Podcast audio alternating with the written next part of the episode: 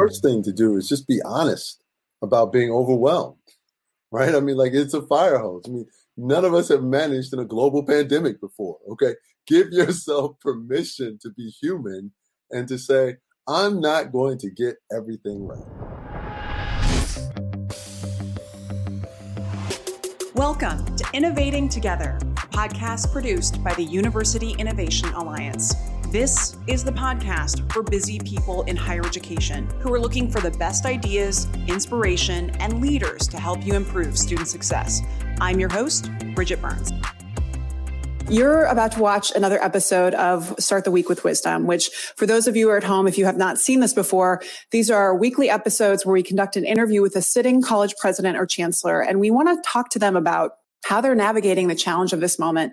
We're in a really unique time and we want to focus on their leadership and unpack how they are making decisions, how they are navigating, and hopefully it will leave you with a sense of optimism, a bit inspired, and give you a bit of hope. I'm Jeff Selingo, joining you from Washington, D.C., uh, where I'm an author, a journalist, and a special advisor at Arizona State University. Well, and Bridget, I'm really excited today for the president that we have because he's really no stranger to the spotlight and to a lot of people here in higher education. He's been named one of the 10 most innovative college presidents uh, in the country, one of the 50 greatest leaders in the world by Fortune magazine. Dr. Michael Sorrell from Paul Quinn College in Texas. Welcome. Thank you so much for taking the time to join us today. Oh, it's always good to be with two of you. You guys are people that I love spending time with. Well, thanks. Thanks, Michael. So, Michael, uh, how are you holding up right now? What's what's give what's keeping you positive right now? Oh, what's keeping me positive is that every day I wake up to an amazing family. I mean, frankly, if if not for this, I would not get to spend the amount of time that I have with my kids and wife, and and it's just absolutely fantastic. I mean, I, you know, I am sensitive to what we are going through as a society but I have to tell you that to spend my day with my daughter running in and out of my office and sharing my office with my son, I mean, there are worse things. There are worse things. And how are you holding up as an institution and as a president? Yeah, you know, I'm I have a little bit of a advantage over some folks in that my career prior to higher ed was spent being a crisis manager. So I am um, I understand how you manage in these situations. And we saw this potential disruption, not coming to this degree, but we started asking ourselves critical questions back in late January, early February, because you know part of what I try and do is just read as much as I can about the things that may come into our universe. And so we were having conversations about wait a minute, what happens if there's a disruption. And we had made the decision that we were going to send our students home. Um, and literally, the weekend that Harvard announced that they were sending people home, we had already gotten clearance from the board and all of that, and we're just waiting to make the announcement that um, that next week. And so we had the advantage of not having to be so reactionary um, that we could do a little bit of, of forward thinking. So we miss our students. We miss our seeing each other as a staff. We miss that that contact with each other very much. But we're really we're very very appreciative that our folks up until this point have managed to to be okay in this situation. Thank you for sharing that. And uh, already getting comments for folks who are online, uh, Facebook and Periscope. The comments actually we can elevate. Yes, gratitude definitely is the key.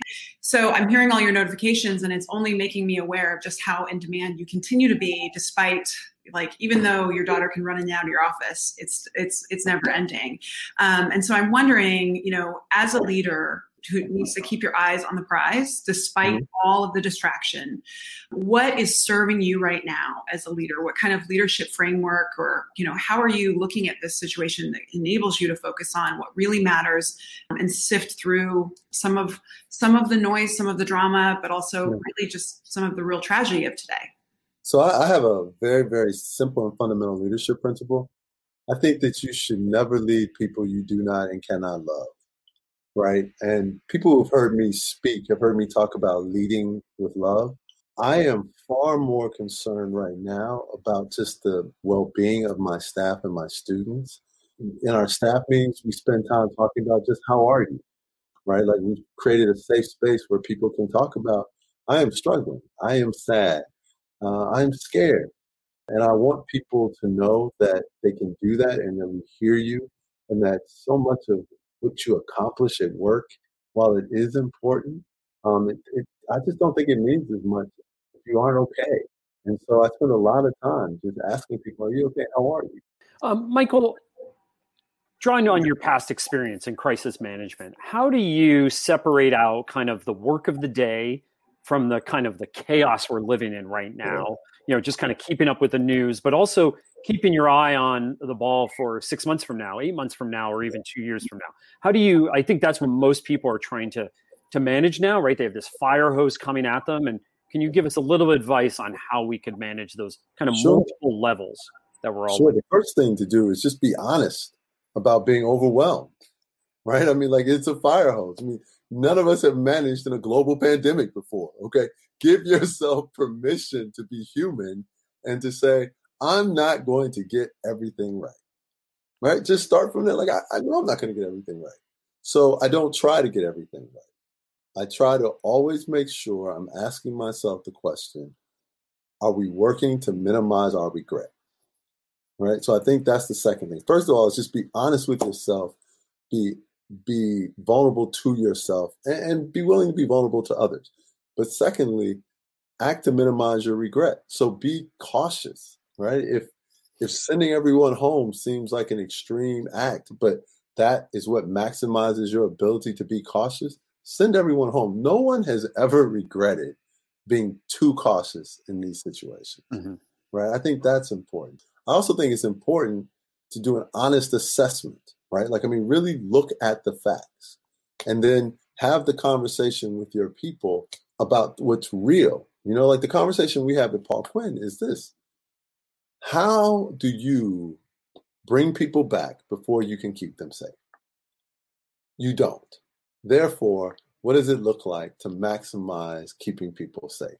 Mm-hmm. And and that's and that's where we we start. So we we try and do those things, but the first place is just to be honest, honest with yourself and honest with those around you. Okay. And how do you keep your kind of eye on the ball for what Paul Quinn or higher ed might look like after this pandemic? Yeah.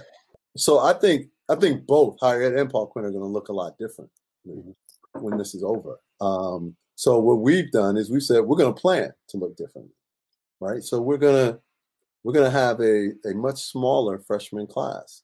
So we're going to use that as an opportunity to beta test an honors college, right? And to you know go forward with this really unique partnership, which I can't announce right now, but that we think is going to make an enormous difference in in the experience. So we are planning to be different.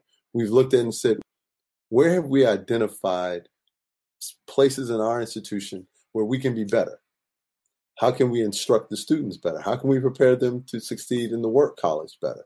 So while we're at this period, why don't we pour all in, push all the chips to the middle of the table and address those issues? Those things have helped tremendously. Um, and I think in higher ed, uh, and I said this, you know, uh, last week, I just said that, you know, we have to stop being more in love with our traditions than we are our students. And this is a time where we should put the well being of our students and our staffs before the historical traditions of our institutions and go identify the things that make sense, that work, and are best for the people we are in charge of, of caring for.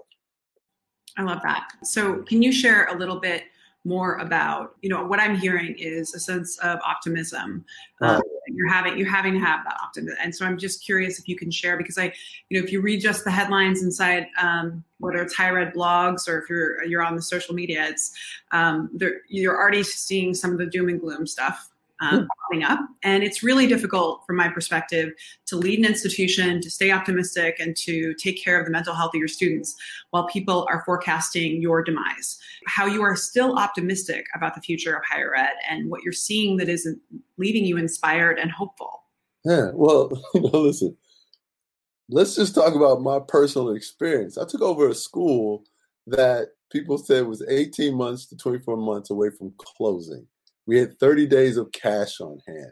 We were put a month, month and a half into my presidency. We were put on probation by the accrediting body. We got kicked out of one of our advocacy groups. There's no reason for us to be here, right?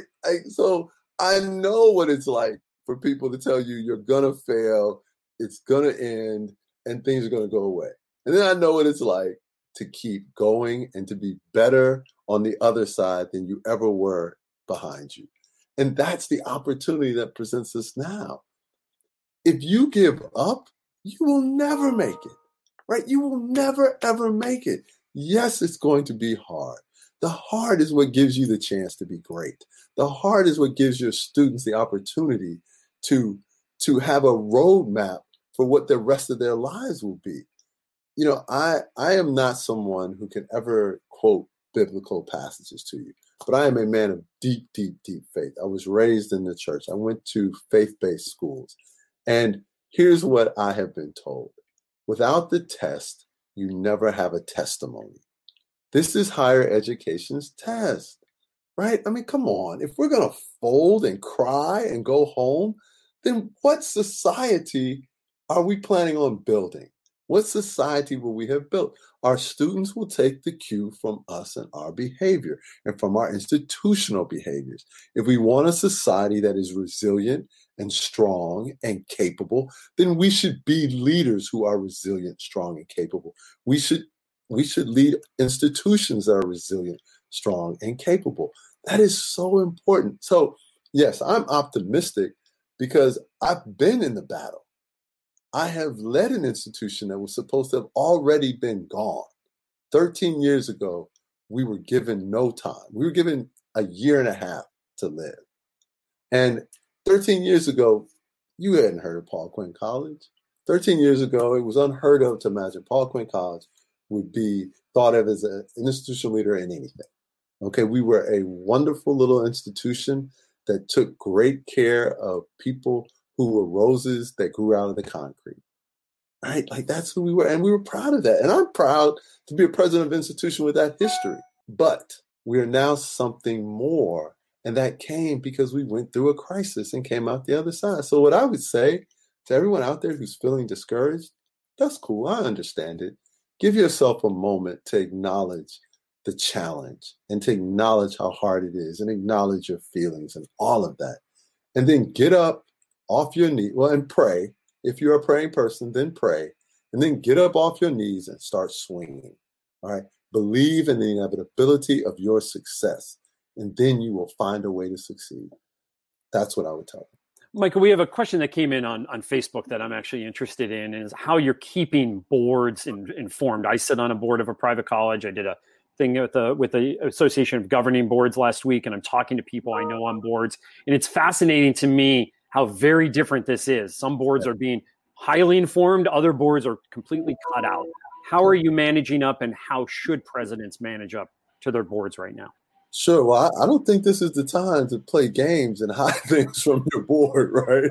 Like, let me be very clear. I'm a strong advocate for telling people everything. All right. Like, I, I believe in communicating. Um, we, I always try and be honest with my board, but we have been through a lot together right? I mean, a lot of many of my board members have been through the the struggle have been through the challenge, and um, they're they're great, and they understand that there's a path through that we're going to get through. That it will be tough, but we have seen tough. We understand tough. Tough is part of our DNA.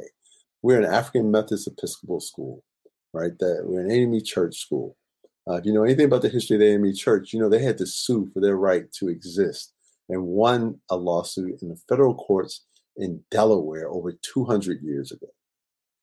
There weren't a lot of black people on the head of the on the courts 200 years ago in Delaware.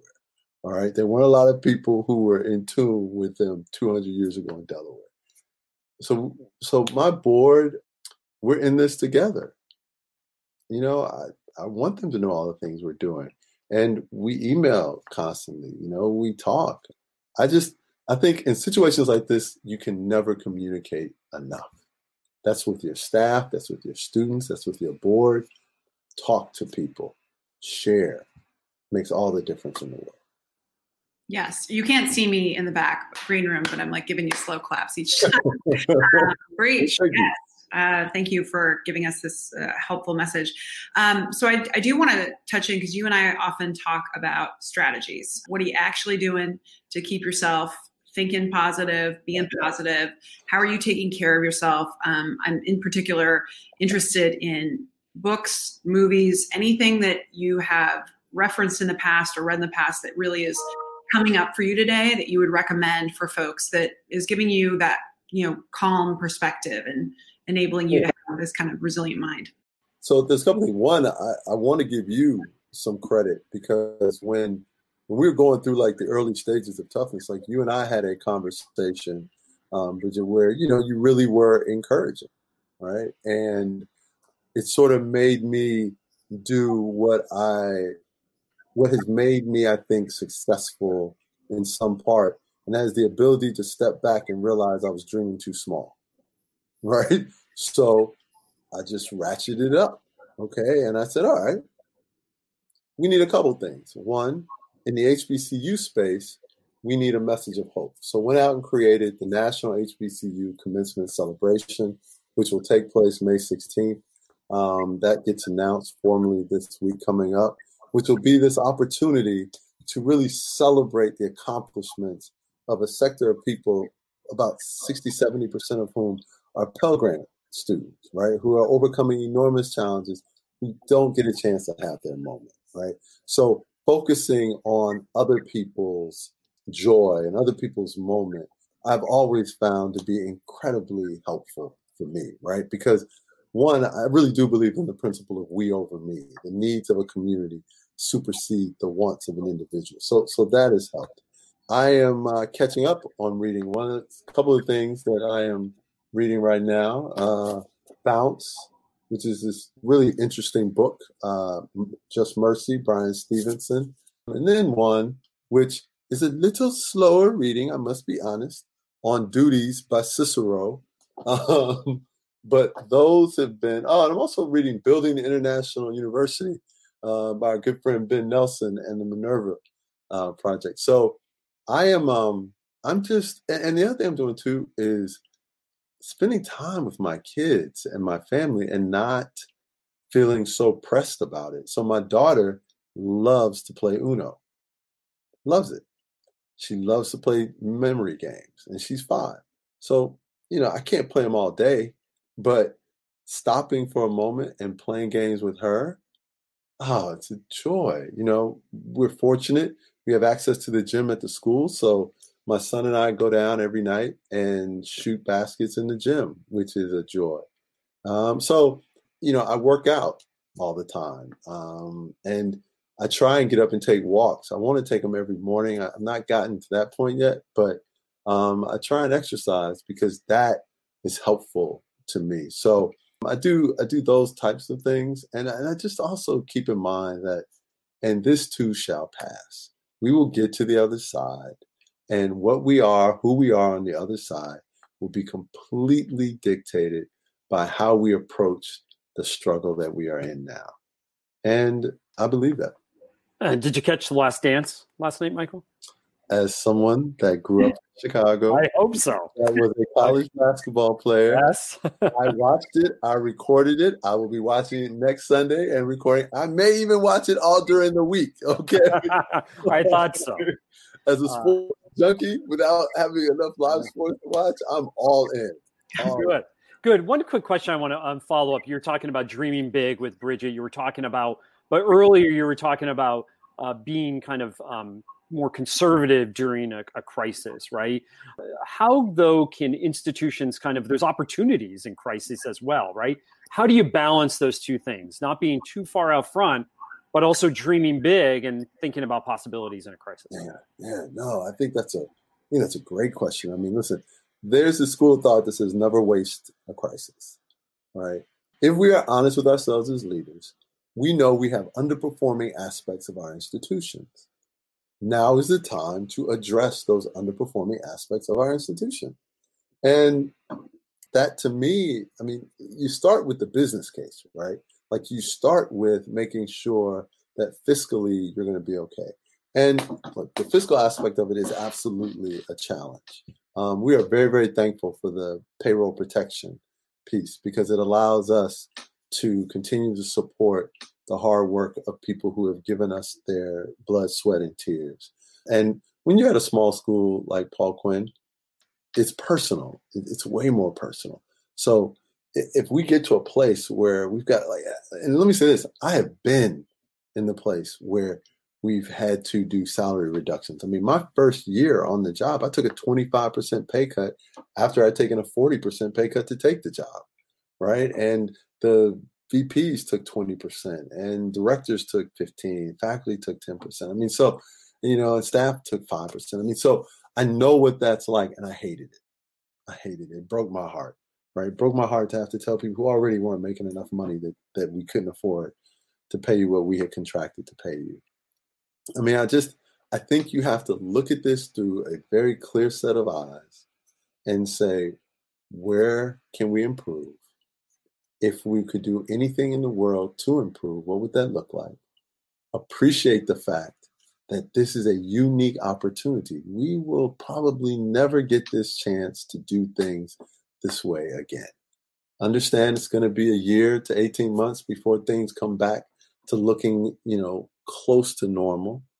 So implement the things you want to implement, tweak the things you want to tweak that you know you should tweak, but you wouldn't really have the opportunity to do so because we're not going to have students, you know, back in the traditional sense and the numbers that we've had them for a while.